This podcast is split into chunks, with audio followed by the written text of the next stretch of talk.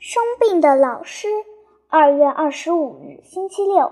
昨天下午放学后，我去探望了生病的老师。老师是因为工作太累才病倒的。他一天要教五个钟头的主课，一个钟头的体育课，晚上还得到夜校讲两个钟头的书。他平时睡眠很少，吃饭也是匆匆忙忙。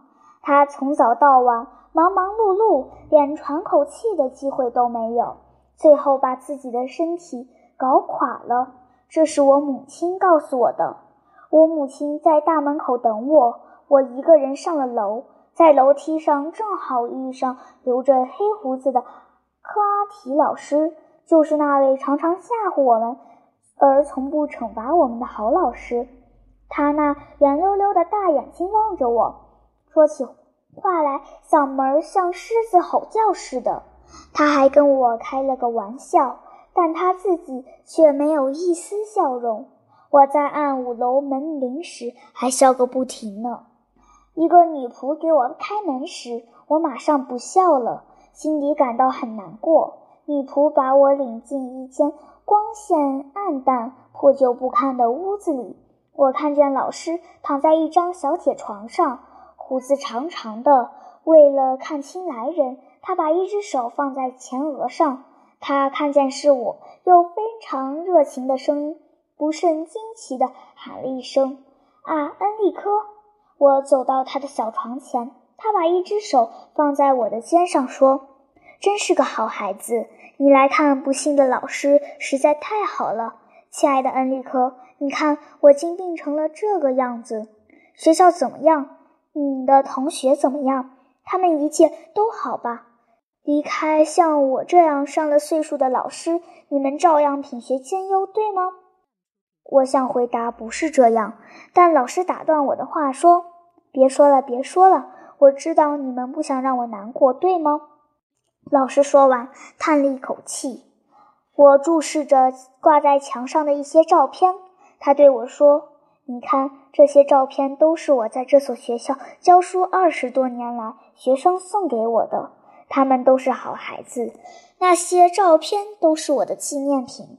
当我临终时，我要向那些顽皮的孩子们的照片看最后一眼。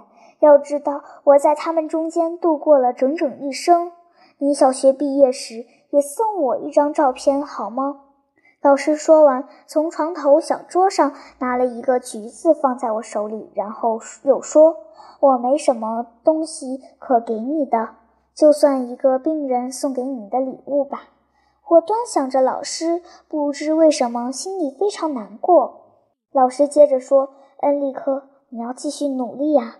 我希望自己的病能好起来。假如不好了，你的算术学得不好，所以要加把油，多多用功。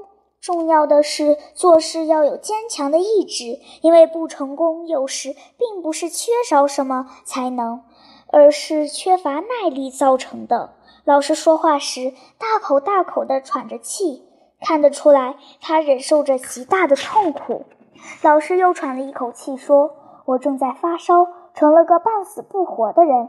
你要孜孜不倦地学习啊，算术上要多下功夫，坚持多做习题。一时做不好怎么办？没关系，休息一下，然后再做。还做不出来怎么办？”再放松一下，然后从头开始，一定要赶上去，但要心平气和，不能焦躁不安，情绪激动。回去吧，孩子，代我向你妈妈问好，别再上楼来看我了。我们将来学校见。如果万一见不了了，请你时时记住你四年级的老师，要知道他是很爱你的。听了老师这番语重心长的话。我都快哭出来了。老师对我说：“把你的头低下来，靠近我一些。”我把头低到床头前，他吻了吻我的头发，然后说：“孩子，回去吧。”说完，他把脸转向了墙壁。我飞跑着下楼，因为我需要拥抱母亲。